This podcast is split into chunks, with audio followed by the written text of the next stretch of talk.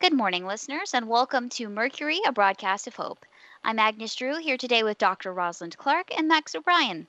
It's day 1169 since we came back on the air. What's the news, Dr. Clark? The Christmas decorations around here are coming together nicely.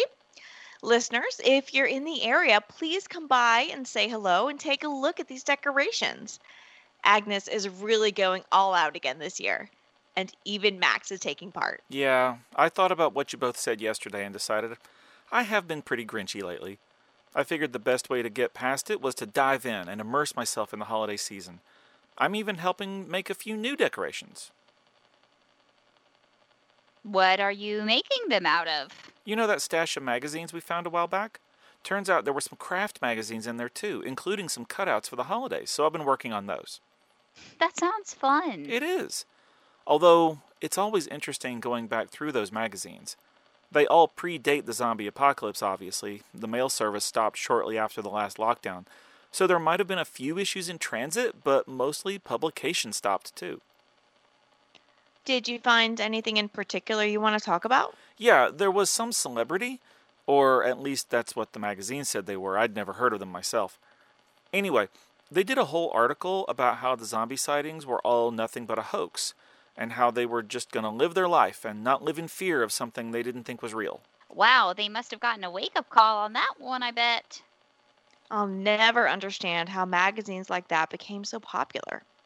Who cares what someone had to say about a subject just because they were well known? I mean, if they have expertise on the subject, that's different. But most of them were just talking because someone stuck a microphone in their face. Oh, I don't know. I mean, I agree that expertise is important, but you never know what someone is into as a hobby. I mean, before we really got to know each other, Dr. Clark, I never would have pegged you for a history buff.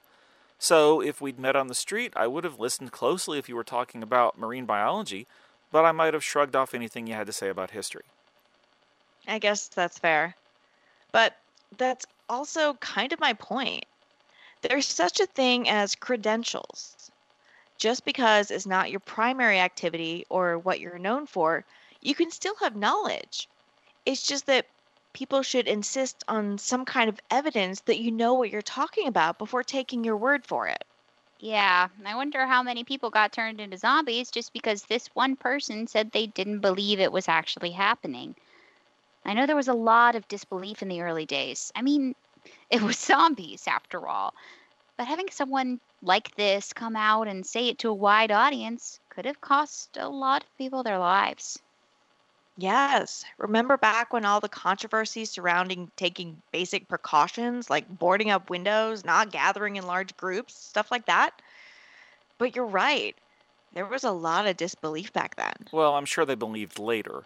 I found another issue from the same week that said this same celebrity had died.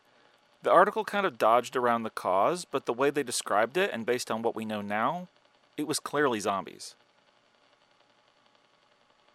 That's a shame. Uh, given that they probably had more resources than a lot of people, they probably could have evacuated and made it somewhere safe. I think the lesson for everyone here is to be careful of your sources of information when making decisions. We'll never know how many people got turned into zombies because they listened to this person but it was probably at least a few. Yeah. Quite the festive conversation we're having on the air, isn't it? Oh, uh, yeah. Anyway, listeners, come see those decorations we're putting up. Max says we have enough batteries charged up that we might actually be able to light the Christmas lights for an hour or two every night. Come get some holiday cheer, and we'll even try to come up with something hot for everyone to drink although it might just be hot water, unless anybody has any tea. nice save, Agnes. Yes, good work. Now let's wrap this up before I bring up anything else that's going to get us lost down a rabbit hole.